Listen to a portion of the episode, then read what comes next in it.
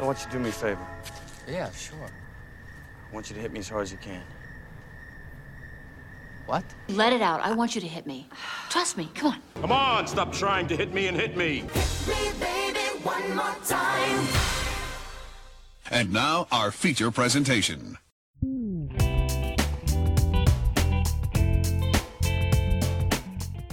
Welcome, everyone, to a new episode of Hit Me One More Time, the Nostalgia Reflection Podcast that looks at the things that we loved when we were kids and asks, is this good?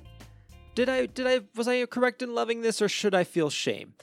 And to answer that question, I can't do it alone. I'm David Luzader, of course, but with me is Nick Chermuxnus. Nick, hello. Hello. Thank you guys. Good, great. I love when you bring personality to your introductions. Yeah, this is what the people are looking for. That's right, yeah. Well, you know, what we're looking for, Nick, is a subject this week, something to break down, and we have someone who brought that to us, someone from the Common Ride With Me podcast and the upcoming Squee Trigger, the one, the only James Dorrington. James, hello. Woo woo. What's up, everyone? Thanks for being here. Oh, thanks for having me. It's good to be here. Yeah. yeah. James, why don't you, uh, real quick, tell just give people a quick rundown, people who may not be familiar with you. What is Common Ride With Me? What is Squee Trigger? Just who, what are you about? Uh, yeah, so um, I am um, perhaps best known uh, for my um, for Common Ride With Me, my podcast about like um, toku or tokusatsu. Um, that is a primarily Japanese like genre of like film where you have like a focus on like stunt work. So like you might know stuff like Power Rangers and like Godzilla, but like we go into lots of other weird stuff. Like we're like um right now covering like um primarily Kamen Rider Zero One, but in the off weeks like we'll like s- swap things out. Uh, oh, you might know Masked Rider was like a show here in the nineties. Oh yeah, yeah, I remember that. Mm-hmm. Uh, that's a much bigger deal in Japan. Well, yeah, it's been on what you said it was almost the fiftieth anniversary, right? Oh, yeah, that's next year's, the fiftieth anniversary. There's been like thirty-four, thirty-five shows in that time. That's, that's so wild. Crazy. And so with Kamen Rider, so when I think Masked Rider came out maybe in the mid-nineties for in the U S, were they using footage from like the original seasons? Because at that point, it was still, a, it had already been around for like, what, fifteen, twenty years? Yeah, I th- think they're using footage from the... I don't know math. Um, like the like eighties. Okay. So, so like the eighth or ninth season that was like eight or nine years old at that point. Okay.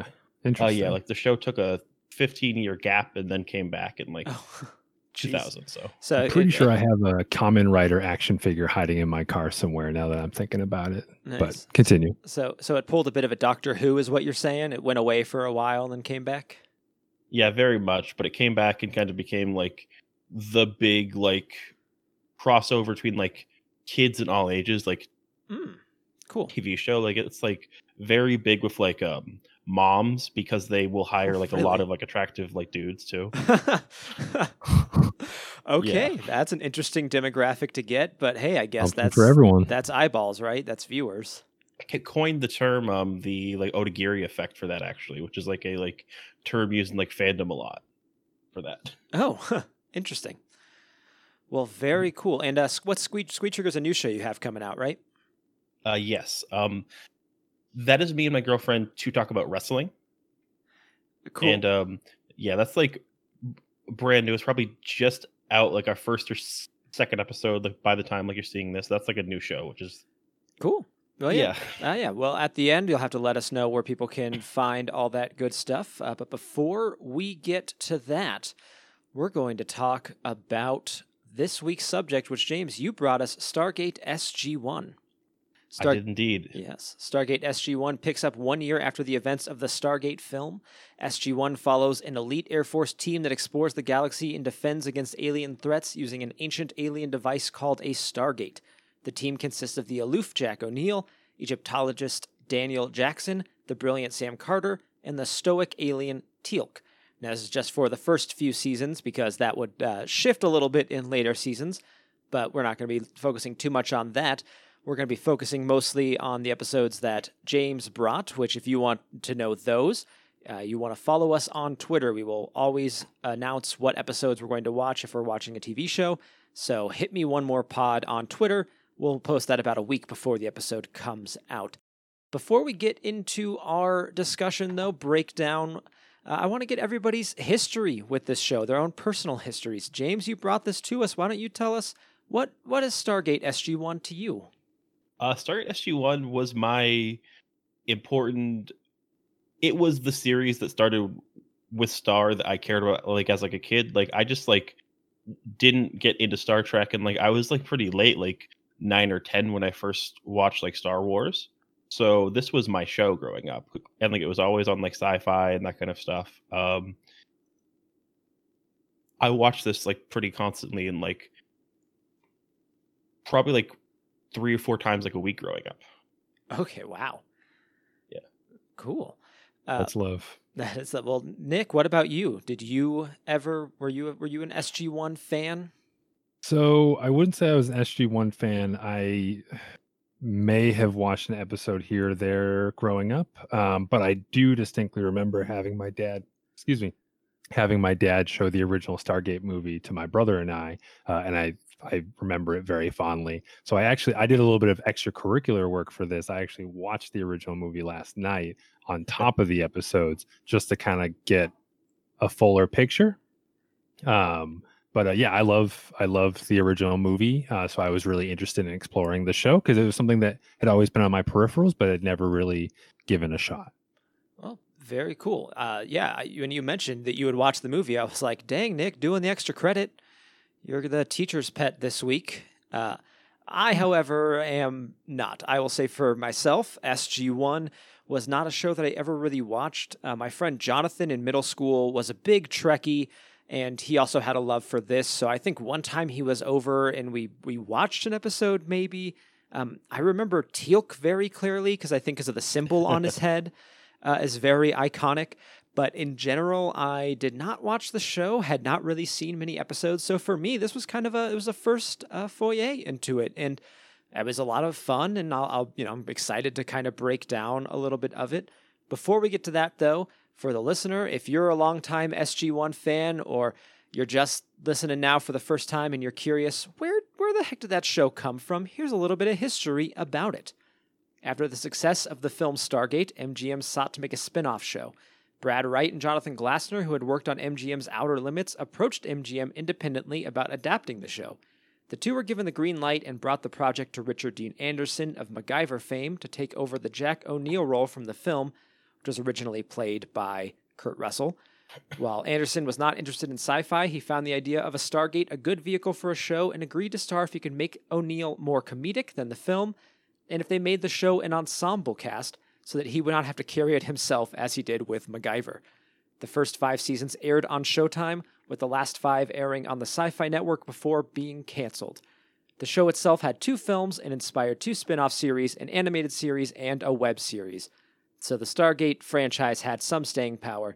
The web series was in twenty eighteen, but kind of mm-hmm. aside from that, there hasn't really been much in the last decade. Oh, that just read, just hearing that makes me think we're gonna in the next five years we'll probably get some more Stargate. I was someone's gonna want to jump on that. There's a lot of fan interest. Yeah, yeah. I was trying to look into that, and uh, I couldn't find anything. There's no like official, but there's you know, there's always the creators talking about like, well, there's always the possibility of it. So mm. I wouldn't be surprised, yeah, if in the next five or ten years we see something new. Uh, but I did not realize that Richard Dean Anderson was MacGyver. That's actually yeah. pretty cool. Yeah.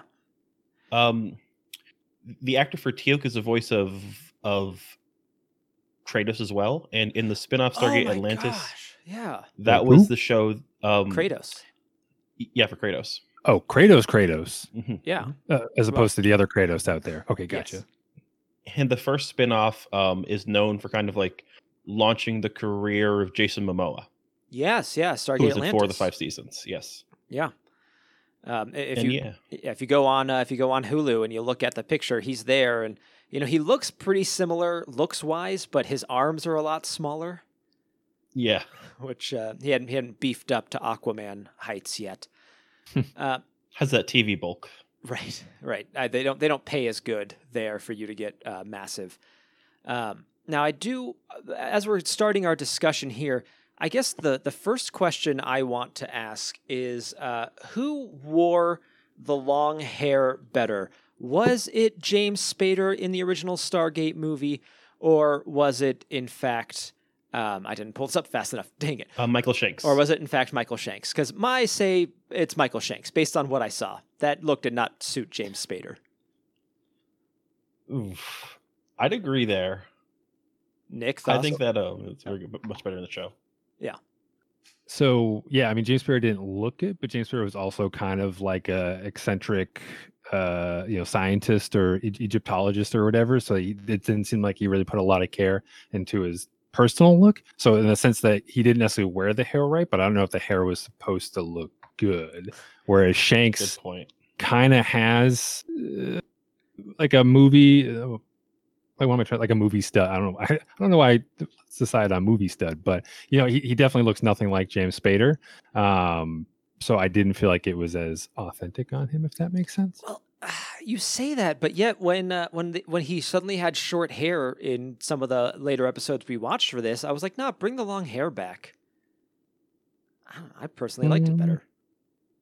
Yeah, I don't know. The show. I mean, we jumped from season one to season four, right? And the show got mm-hmm. slightly less nineties as we went along.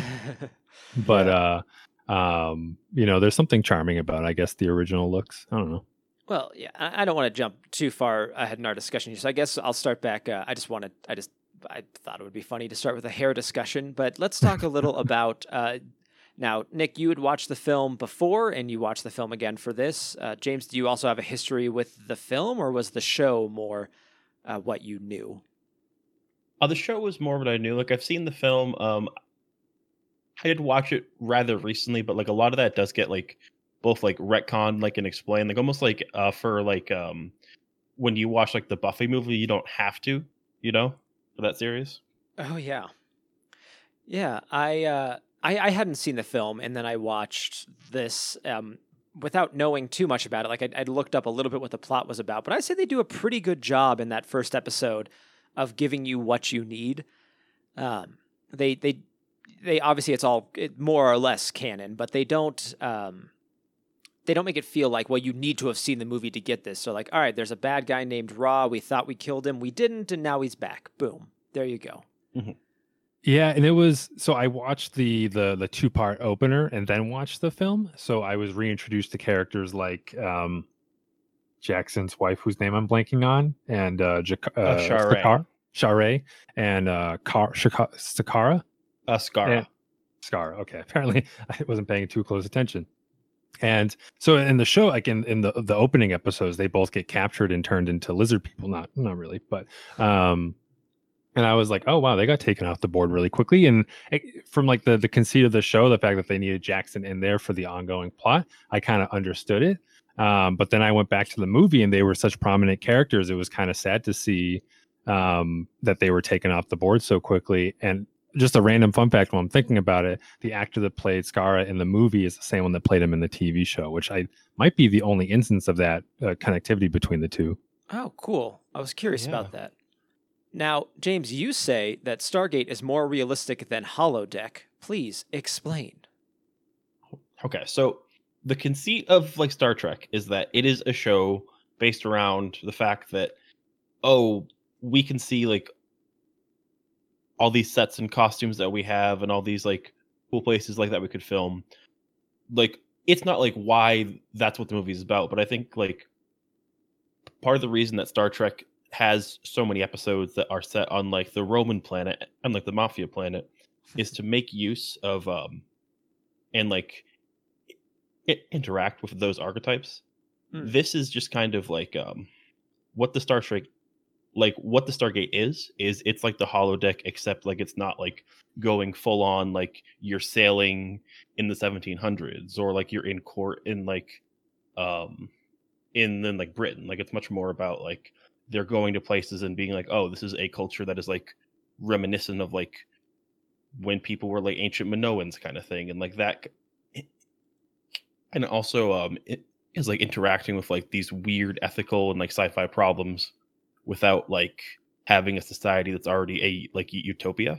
And that's like a really interesting thing to me. Yeah, no, that, that it is really cool. And I, I was really curious because uh, the episodes you brought to us were, were sort of um, I feel like, more lore-heavy episodes for the show. Mm-hmm. They were uh, ones that expanded um, on the idea of the Stargate in some really interesting ways, and, and uh, some stuff that I, I really liked. But I feel like, uh, is it the case where the episodes are a little bit more kind of self-contained, a little more, not, not monster of the week necessarily, but each one kind of focuses on one mission? Yeah, they do tend to do that. Like, there's like a lot of like um, connective tissue. Like, watching the episodes like that, highly kindly recommended. I actually didn't realize how much they would like be in reference mm. to each other, but um like last night, like I watched like the fourth episode was they went to a planet where half of the people had a disease that turned them into like Neanderthals, and that's like not something that matters later on, you know? Right, right. Okay. So yeah, like, it's lots of short episodes like that. Yeah, which honestly, I kind of miss uh, non-cynical sci-fi is how I, I've been putting it. But I miss stuff that that's like, you know, because like Star Trek came back and Discovery has its merits, but Discovery is very story focused. And it's also like a little bit like things are going to be a little bit dark and a little bit gritty. And mm-hmm. one thing I really liked as I was watching this, it was just like, yeah, all right, these are people just going out there exploring, and they're having missions, and you know, there's some humor along the way. There's some excitement and some adventure, but it makes you like, it makes you feel good about like the yeah. possibilities of sci-fi. Mm-hmm. And there's yeah, some stuff. Like, where, oh, sorry. No, I was just going to say it felt like a feel-good military drama. And that maybe um, has some issues. Like there's some stuff where I was like, oh, um, maybe it's being a little willfully naive about like how like, how politics works, for example, but mm. like it's yeah it's yeah. to be fun. Yeah yeah I mean, it sums it up in sort of the when they're talking with one of the aliens, it's like, you know, your species has like great potential. It's a common sci-fi trope where like humans are the the society that like are still growing and aren't allowed to get inducted into this galact intergalactic federation, you know, that has just as many problems as we do, but somehow we're still too primitive to actually deal with those situations, and then we do it anyway. Yeah. Yeah, they were talking to the uh, like the Asgardians there, which uh, I wonder, oh. I wonder if they stole that from Marvel. The fact that like the Asgardians being aliens, um, but yeah, that, that's when they were talking to them, and when he, they mentioned the whole like your race is not yet ready, and he's like, well, we're already out there and we're doing our best, and I'm like, ah, you know, like you're a military operation, so there that that has certain connotations, but I still love the idea. I don't know, it made mm-hmm. me feel like yeah. We yeah, we are buddy. trying our best, despite everything going on in the world in twenty twenty. There's a moment where um, where like um, O'Neill says like he can't write a book because what he's done for the past like decade has been like too classified, but also like the text of the movie and the first couple episodes is a bunch of soldiers known for Black Ops missions go to a desert planet. And they make a connection with the youth. Like, ooh. It is also like a story that is about like maybe like trying to absolve some guilt or like get rid of some feelings from like what was very like what was happening like in like the Middle East, like it in that like whole decade where like Jack, for example, like couldn't write about what like he had done, you know, too. Like it's like also like a little bit like wish fulfillment in that way. Yeah, James, you to put a note here that it's very much a show about the ideas of Star Trek without the utopia, and I think that's kind of what yeah. you're, you're getting to a little bit there is like there's some idealism about exploration and expansion, but like at the same time, it's, you know, it doesn't have that whole like everything at home is great and everything outside is, you know, we're we're dealing with as it comes to us. Mm-hmm. It's like it, it it does it has a touch more realism than Star Trek. Mm-hmm. Mm-hmm. Though these writers do always try and solve problems without military force or violence, like there's always that like peaceful or like that cool science or cultural solution when they can. Mm-hmm. Right. Which like is very fun to watch. watch. Which was interesting. Yeah. Mm-hmm. Yeah. Now, uh, one thing that I wish they would really figure out in this show is what they were ever doing with Teal'c and hair. Because that was yeah. uh, in, in season four, he had that really bad little landing strip on his chin. And I didn't know what that was at first. Like when I was wa- looking, I'm like, oh, did he get like some new like alien upgrade or something in a previous season? And then they finally did like a close up of his face, and I realized it was just blonde hair. And I'm like, did yeah, he why dye was, that? Why was it blonde? I didn't understand yeah. that. And I can only imagine that yeah. there weren't any episodes preceding it before it showed up where like he can grow a beard and then trimmed it. Well, so it's just like appeared uh, one day. I'm assuming. Well, basically, um, the end of that um, that season three episode, uh, like that was that season finale. So like what they would like to do is they would like have like season finale, like season opener, like two or three parters. Mm-hmm. So like um, it was like, oh, it's been a week since we were able to get like the Stargate back up and running, like after like the end of season three. So they all come back with like new haircuts and like beards and stuff.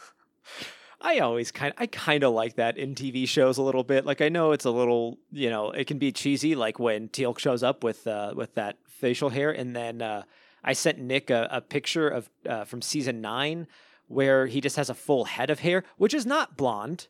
Um, so that yeah. raises some more questions. Uh, But there, there is just kind of something fun about like them trying to change up the style a little bit. Yeah, yeah, yeah. I forgot he gets hair in like season eight and nine. That's weird. Does it, wait? There's ten seasons, right? So does he go bald again by the last season? Uh, I think the end of the last season, he gets like long dreads. Like the last oh, episode, everybody I mean, lives to be like. Everybody lives to old age, but he's able to undo the time loop. So he's just eighty, and the rest of them are back to being like thirty and forty at the end of the series. Well, yeah, because yeah. he's he's like one hundred years old, right? Like at the start of the show? Yeah. About there? Because he's a, oh. he's a Jaffa. Mm-hmm. That's interesting. Yeah. Uh, one. Th- so the, the, the Goulds were kind of the bad guy, which were like these aliens, these like parasitic aliens that pass from person to person, right? Like they were kind of the main antagonist for most of the show? Yes. Okay. When what they were just going around infesting everybody they could, oppressing them, doing general bad alien stuff. But in the the movie, um, because I, I think Ra, and correct me if I'm wrong, but the, the the person who they think is Ra in the beginning of the show isn't actually Ra, but someone else from his race. But in the movie, Ra isn't like a parasite alien. He's like a like in theory, he's like a fully you know full grown humanoid being that takes over a human body. Um, But it seemed like they, is that one of the retcons that you were mentioning? Yeah, that's something that they retcon that um like they're like parasites, which is like almost like um like it's that also happens in um like Animorphs, where like they're like parasites, where like their whole thing is like conquering the galaxy because they need bodies because they can't live on their own kind of thing. Mm-hmm. The oh gosh, what were those called? The Yeerk? The Yeerks. Yeah, the Yeerk. It was Yeerks? Yeerks or Zerks? It was Yeerks. Yeah. God, that, that's yeah. going to show up on this show at some point, and I don't know how ever we're going to tackle uh, like two hundred book I mean, series. We don't. Um, we can basically do what we do with the episodes, given that the books are probably like one hundred pages long it with big text. Uh-huh. That's that's true. Um, now, I have, anyway. I have a question, James. The episodes you brought us were from the first four seasons. Now, as yes. someone who didn't really watch the show myself, does it... Does it suffer as time goes on? Does it start to kind of fall uh, off? Or was it just like, these are kind of, you know, if you've never seen it before, hey, here's the the four or five that are going to give you a real good taste for what this show can offer. They were a good taste without like bogging you down. But also there is a point where like um, there are seventeen seasons between like Ooh. three shows. At a certain point, um, the scale of things gets a little less grounded too. Like you get stuff like, now we have like spaceships, and now we're in like another galaxy, and now we have this. So like, it it is just like a bit easier to follow in the first couple seasons as well. Yeah, that's kind of the problem with these like um, with with I mean with any long running show, right? Is you have to keep raising the stakes. You, it can't just keep being mm-hmm. like we go through the Stargate and we do a mission and we come home. It's like it, it something has to change eventually, or else it's going to feel rote. But at the same time, when you're doing that, when you start changing things, you really risk losing what made the show special in the first place. Right. And also there's a point, I think, in like, um, I won't say when, but there's a point where the show basically gets a reboot, like in the last couple seasons, because they've kind of solved all of their problems. And they don't have any like more enemies or anything, so things just like do drastically like shift in the show. Huh. Yeah, because they like they eventually like finally take care of the Gould after like eight years, and then they they like like there's the Ori, right? Is that the the next yeah. enemy they face? And I'm guessing that I'm guessing from the way you're talking about it, the Ori are not as interesting as the Gould. Uh well, the ancient race that we see that's like just kind of like so they ascend to a higher plane of existence. However, they have like a a like splinter faction that decided they wanted to ascend to a, a higher plane of existence, but also be gods. So they As just one does. Right. Yeah. So it's just like the last two seasons are about like, what if everything that we've like relied on in like the technology that is basically magic, what if we had to deal with that being used like maliciously and to conquer people? Hmm.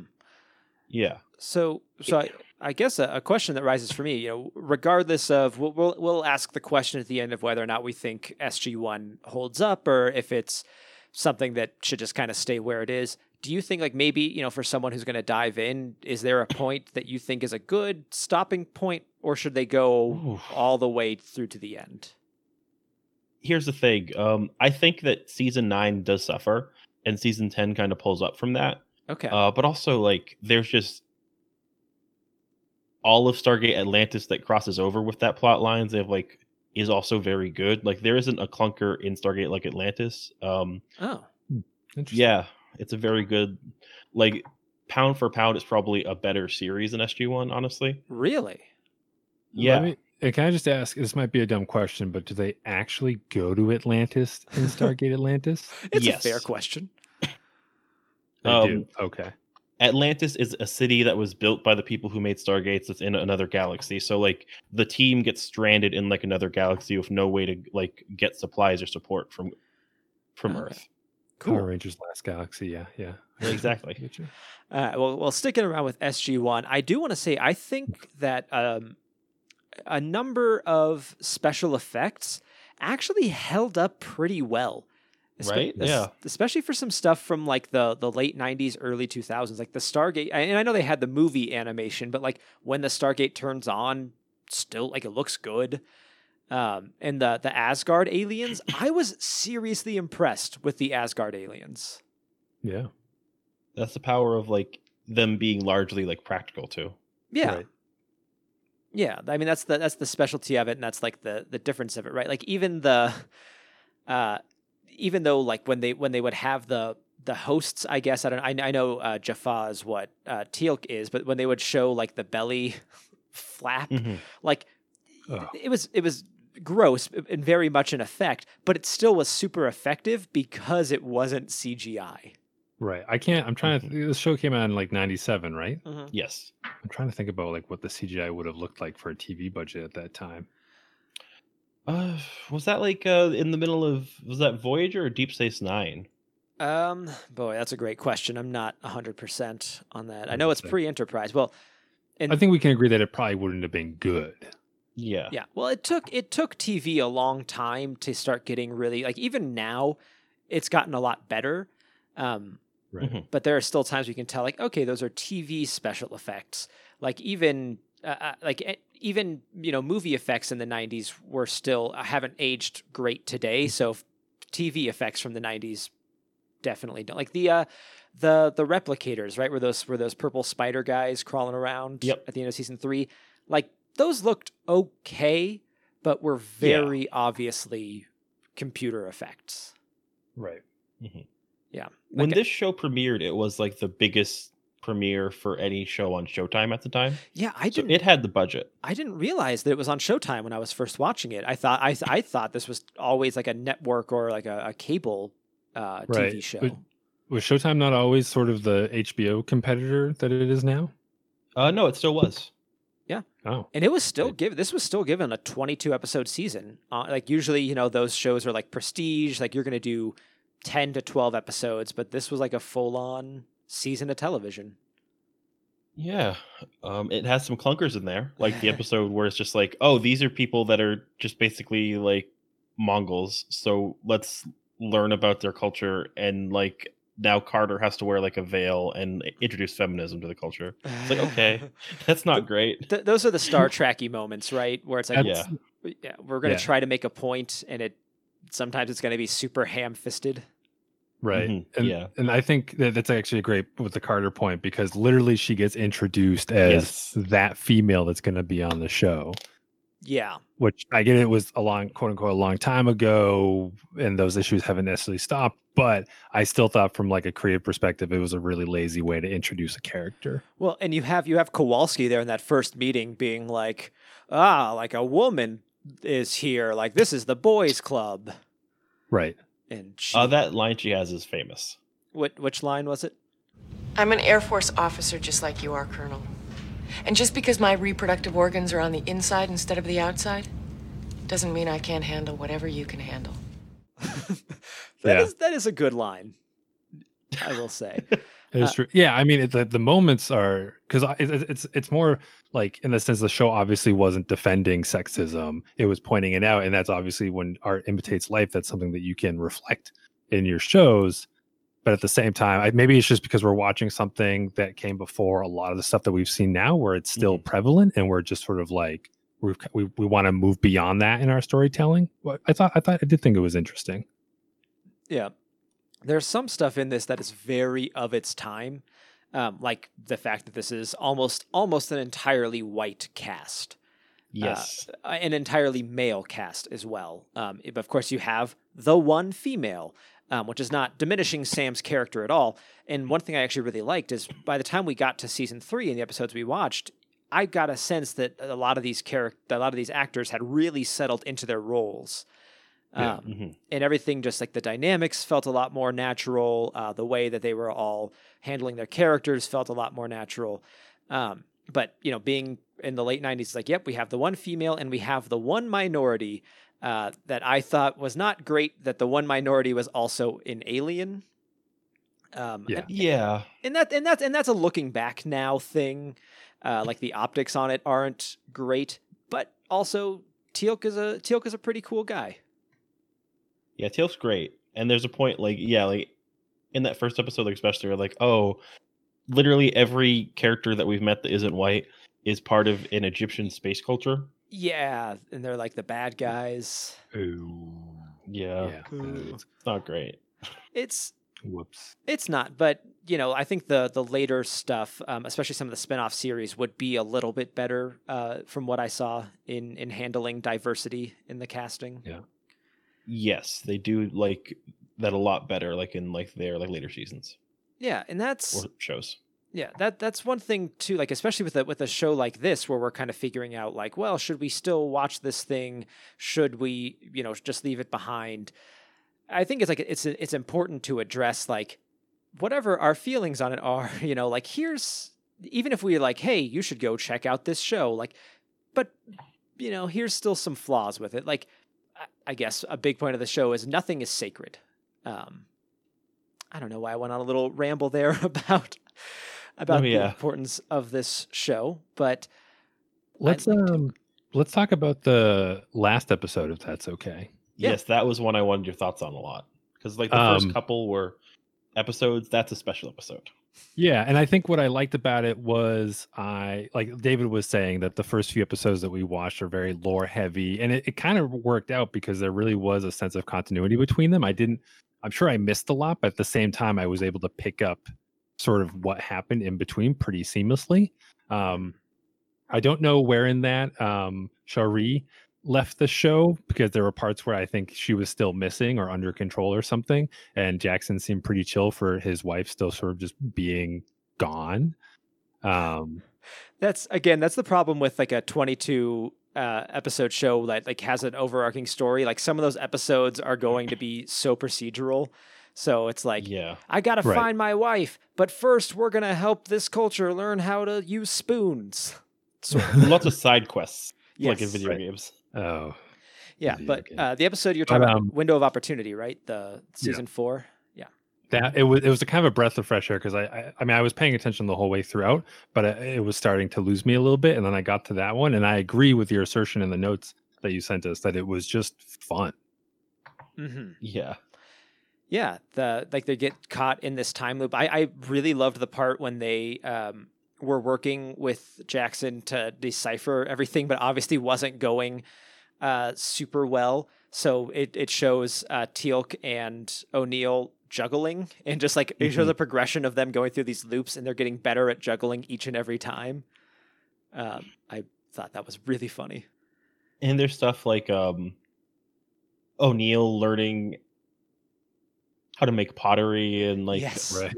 them playing golf like through the Stargate. Just yeah. But then what I really yeah. liked is at the at the end of that episode when they are facing off against the bad guy again, I guess, uh, is that the, the, it suddenly gets a lot more grounded. Like, all, hey, you know, we had our fun, but also here's the reason why this is happening. And it's really pretty sad and difficult to deal with. And uh, uh, uh, O'Neill has like a really good moment towards the end. Like that was some really good acting from um, uh, from. Oh man, I blanked. Richard Dean Anderson. Yes, yes, Richard Richard Dean Anderson. Uh, I really just I, I liked that it was a fun episode that at the end like still had a point. Mm-hmm. Right. That is where like a lot of their episodes do go, where they're like, here's the planet where we ha- have to help. Uh, we're like, uh, like, um, there's like one episode where they like are in witch trials, and then at the end they still like. Learn something important, or like have like an important character moment, you know? Yeah, something like special.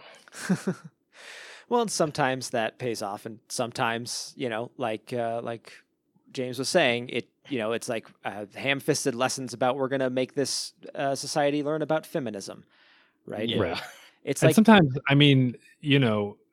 I think a lot of times like you'll see criticism for the ham-fisted of stuff, and I'm not saying that it can't it, it can certainly be done poorly, but at the same time I feel like there are people that kind of need it ham-fisted into their face. That sounded more aggressive than I meant.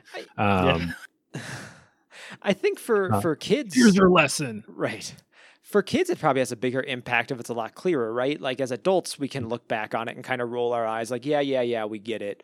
Uh, right. But for for kids who may, you know, if we're watching the show, maybe if I'd watched this in middle school, you know, something like that may have stuck out to me a lot more because it wasn't coded. It was like, hey, here's the point we're trying to make. And I right. And when you, you were a fifteen-year-old staunch feminist and they ask you where you got your beliefs from, you'll say Stargate S G one. Stargate S G one. That's yeah. right.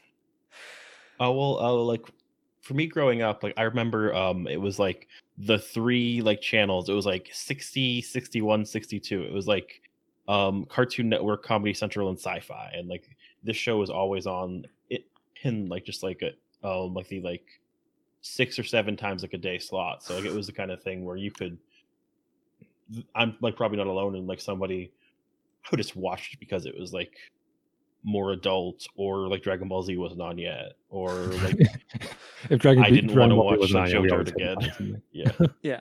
Well, uh, Rich, I, and I didn't realize that this was on Showtime. Apparently, there was some controversy in the uh, first episode originally when it aired. There was like full frontal nudity. Um, yeah, that has now since been taken out. Oh, uh, yeah. yeah. Sorry, Nick, you missed out on that. No, um, I was just. Okay. I was just scrolling through and came across something uh, pretty interesting here. Uh, this is just a random bit of trivia for people out there, but Michael Shanks, uh, Doctor Daniel Jackson, apparently has a really big fear of spiders. And when they would shoot with the replicator spiders, uh, like when they had the actual props of them, uh, he had to wear a blindfold because if he saw them, he would get uncontrollable shakes and they would have to delay the shooting. Don't you mean uncontrollable oh. Shanks? Oh. Sorry, sorry, I'll leave. Yeah, uh, but no. Um, what did you all think of the episodes that I picked? Like by necessity, like they were like lore heavy, but I tried to pick some that like would give you like a pretty good sense of like what the show's like setting and beliefs were, but also like a little bit of fun. I had a good time watching this. I really did. I don't know, uh, just because ten seasons, you know, twenty-two episodes a season, two hundred plus episodes is a giant commitment. Yes, um, right. And I guess this is getting a little bit into maybe what my thoughts are on this show, and we'll, we'll get to that here pretty soon. But I'll say, like, I don't, you know, I don't know if I'm going to take the time to watch it, but I wouldn't be opposed to it, I guess. Like, the episodes that you brought us, um, yeah, did have a good mix of, like, fun, but I really, I really did get a sense of what the show is about. Maybe a little bit I couldn't fully appreciate the deepening of the lore just because I hadn't gone through... Uh, you know, six to ten episodes where it's just like random mission to random mission. And then uh, breath of fresh air. We're you know, gonna we're gonna do a really good episode that's that's super concentrated on the story. I don't know, Nick, what did you think? I so I think in a sense I did get uh, a decent impression. If anything, I I kept forgetting that there were ten seasons of the show, because at least before the the fourth the season four episode that we watched, I, it felt like we were learning these things about the ancient the precursor race, you know, that kind of mm-hmm. kicked this whole thing off, and all the different um, like the four races. Um, and so it felt like they were kind of reaching a climax where the show could end, and yet they keep going. So there's a part of me that's kind of curious about where it goes from there. Um, but I would say that based on the episodes you picked, um, I had, I got a pretty good sense of what the show was trying to do. And I think, unlike David, because I'd also seen the original movie, even though it had been a few years before last night that I had seen it, I, I kind of went in with the right expectations. Very cool. Well, I think this is actually, uh, it's getting to a good point now where we can take the time to ask the question. Uh, we're starting to get to it a little bit, so let's just dive in. Does this stay in the halls of memory, or do you guys feel like Stargate is worth visiting today? James, since you brought this to us, what did this revisit, having to kind of dig into it a little bit more, what are your thoughts on it? So I am a like fan from childhood, but also like I hadn't looked at the show probably since the last series ended, which is probably like twenty twelve, twenty thirteen Something like um, that, yeah. Yeah. Right now, there's a lot of time that people just need to put something on and find something. And this is a show that can be like, can like run the gamut from like very digestible to very intriguing and like well done. So I'd say it's like a, worth, it's worth revisiting. Like if you do like um just like there's so much of it, and like it's not always like the stakes or like the like importance of like, hey, like Star Wars movie, like there's like not like a lot of like mid-level sci-fi, and it's like very like very calming and like charming. hmm. So yeah, it's worth it. Sounds good. Say yeah. Well, Nick, as someone with a little bit of history with the with the property but really visiting the show for the first time, what about you? Yeah, so I think for a show that came out in the nineties, uh, there's like we were saying, there's definitely something very nineties about it, but it's not like the nineties were entirely offensive. So despite maybe its dated aesthetics in certain ways, um, like James was saying, it's, excuse me, uh, it's the the messages I think are still very relevant to today. Um, overall, like you were saying, David, the, the the special effects for what they were, practical or otherwise, hold up well enough. And it feels like, because this was in the mid nineties compared to some of the shows that I think were in early two thousands, like the the Battlestar Galactica reboot and such, like mm-hmm. it feels like one of those comfort food sci-fi shows. And I really agree with James' perspective on the whole idea that you can have these done in one episodes if you just need to chill out, but also if you want to dig into like a Lost style Grand Byzantine, you know, mythology, it's there for you as well. So uh, I think people could still watch it today. Yeah. Like I said, two hundred plus episodes. Um, I have so much that I'm trying to watch already uh, for like the different podcasts I do. Like I don't have a ton of viewing time in my own free time. So I don't know if I'm going to be booting this up, but part of me wishes that I could. And, you know, maybe one day I will sit down and watch it. It is a show that uh, it, from everything I, gar- I gathered, could go between like a little bit of fluff and also some real grounded, heavy stuff. So I think, yeah, this is something that if you are a fan of Star Trek, uh, if you're a fan of that kind of sci-fi, then definitely uh, there's nothing so offensive about it or so bad about it or even so like childish about it that I yeah. think that we need to just dismiss it as like, well, no, you'll like it if you're a kid, but you won't like it as an adult. Like, obviously, this show had spinoffs. This show had this, you know, movies. This show is still a, a franchise that people are talking about and wanting today. Uh, there's a reason that it's endured, and its audience, unlike other shows we talked about where the audience kind of outgrows it over time, the audience keeps coming back to it. And I, yeah. I think there's, uh, yeah, there's a lot of merit to it. So I, yeah, I think this is definitely a, a show that holds up. But you, I listener, think... oh, go ahead, Nick. I was just going to say, I think uh, it, you said you didn't see the original movie, right? That's correct. I'm curious I, to watch I, it. I would say watch that. I, I can totally understand not being able to fit in two hundred episodes, but now that you kind of have a sense of what the show tried to establish, watch the movie and just see both how like how well it kind of set up the nature of the show, but also, you know, that Kurt Russell and Richard Dean Anderson look nothing alike. They do not, though. They like um, a few things w- worth noting, though. First, this is a very skippable. If you come to an episode where it's just like, and they go to like an archery contest, but like it turns out that there's Robin Hood, you can just be like, okay, I- I'm gonna skip that one. They're very good about letting you know in like their like um, in their titles and their descriptions when you can just kind of skip something without much, like, without missing much. Um, and also, um, it's like, um, this series is still doing some stuff. Like, there's still books coming out. They just kickstarted a sixth season of Stargate Atlantis. Um, you could watch each of the, like, spinoff shows without having watched, like, the rest of it. Like, they are all self-contained. And um, just in December, there was a big campaign where they got like um bring back Stargate, like trending on like number one on like Twitter for like twelve hours or something. So it's like there's still like a lot of like energy, and it's very like approachable too. Yeah. You know, we're we're in this culture right now of bring back everything that we used to love and let's do modern takes on it. And I think Stargate could really Like my, my one worry about it is what I said, is that it would be a little bit too cynical. It would be a little bit too of like, let's, you know, let's make it clear that things kind of suck. And like, we're going to have our sci-fi reflect that. It's like, no, like have it still have that optimism to it. That that's Stargate the... into darkness. Yeah. yeah. Uh, it did that. Oh. It had, yeah, it's, um, its third T V show, Stargate Universe, only got two, only got two seasons. It had a really bad, cynical, we've seen Battlestar Galactica half of a season. Then it had an okay season. Then its second season was great, and then it got canceled. So, well, I will say, uh, just from us talking about it, that you do have me interested in Atlantis. Um, if you say it's, you know, it's what you like about, if if it's like, it's all the good stuff of Stargate minus the mm-hmm. bad stuff of Stargate S G one. Like, I'm interested. Mm. Well, yeah, there's a lot to it. Yeah, well, listener, we want to know your thoughts. Do you think that we're wrong and nobody should be watching Stargate? Let us know. Hit us up on Twitter at hitmeonemorepod, or email us, hitmeonemoretimepod at gmail dot com. Uh, we'd really love to hear your thoughts, and we might read them on a future episode. But as we're heading out of here, uh, we're going to take a minute, go around the horn, just get those last-minute plugs. James, thanks so much for being on.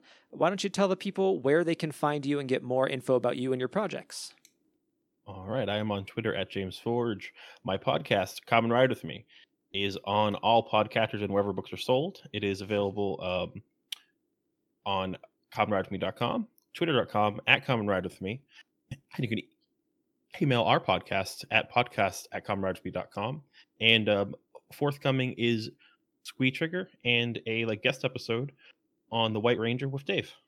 Uh, very cool. Yes, I will be on there. And uh, yeah, Come and Ride With Me is a fun show. People should check that out. Nick, do you have anything that you want to promote? Anything people should be checking out? Um, this I, mean, I, I know you show. Probably don't, but I'm just I'm, you know, still, I'm throwing it to you anyway. Um, still working on my web presence. Cool. Well, if people want to find out what I'm up to, the other shows that I work on, you should just follow me on Twitter at Davluz. That is D A V L U Z. Everything you need about me, you can find there. Uh, another big thanks to our guest this week. Thanks for coming on, James. Indeed. Thank, thank you, James. you uh, Nick, for being part of this, of course. Yes, thank you, Nick. Oh, you. Like David. And thank you, listening audience, for being a part of this. Remember, you can't move forward if you're always looking back. We'll see you next time.